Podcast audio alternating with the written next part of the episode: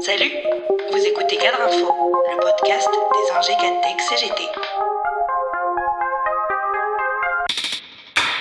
La montée en puissance de la question des super profits dans un contexte d'hyperinflation n'a rien d'étonnant.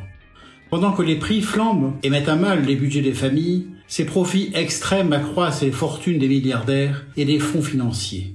Ainsi, 70 milliards ont été versés aux actionnaires des entreprises du CAC 40 en 2021.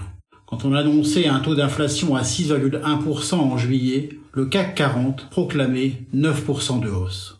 Dans le même mois de juillet, le gouvernement refusait de parler de salaire, préférant distraire l'opinion avec une session parlementaire sur le seul pouvoir d'achat.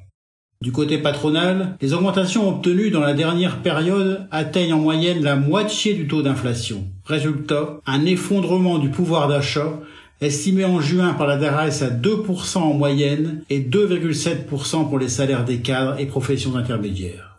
Cet été encore, sous couvert de mesures d'urgence pour la protection du pouvoir d'achat, le gouvernement a fait adopter deux lois qui, pour la CGT, non seulement ne répondent en rien aux besoins qu'exprime la majorité des salariés, mais dénaturent notre système de protection sociale et le droit du travail.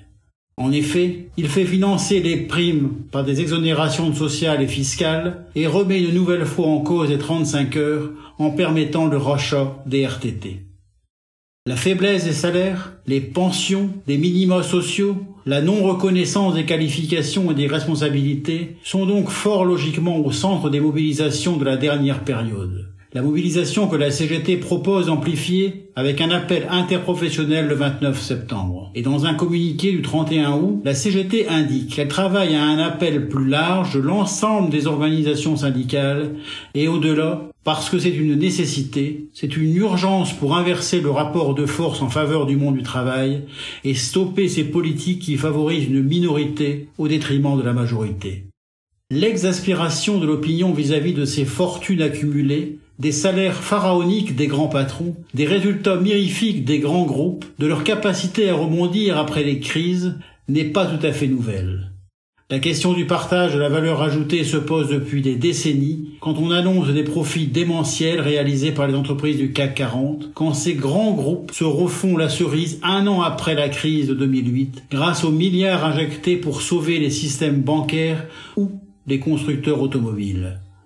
La question se pose aussi chaque fois que vient dans l'actualité la rémunération des grands patrons, en général suivie de promesses de moralisation du patronat.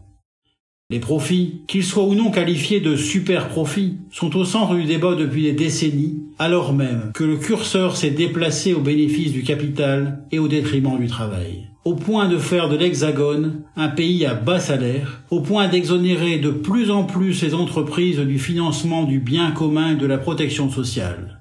L'enjeu du partage de la valeur ajoutée ne touche pas qu'au sujet du pouvoir d'achat. Il s'agit aussi de faire contribuer ces grands groupes au financement de la transition environnementale. L'urgence est d'autant plus sociale que climatique et on sait ce qu'il en coûte de vouloir les dissocier.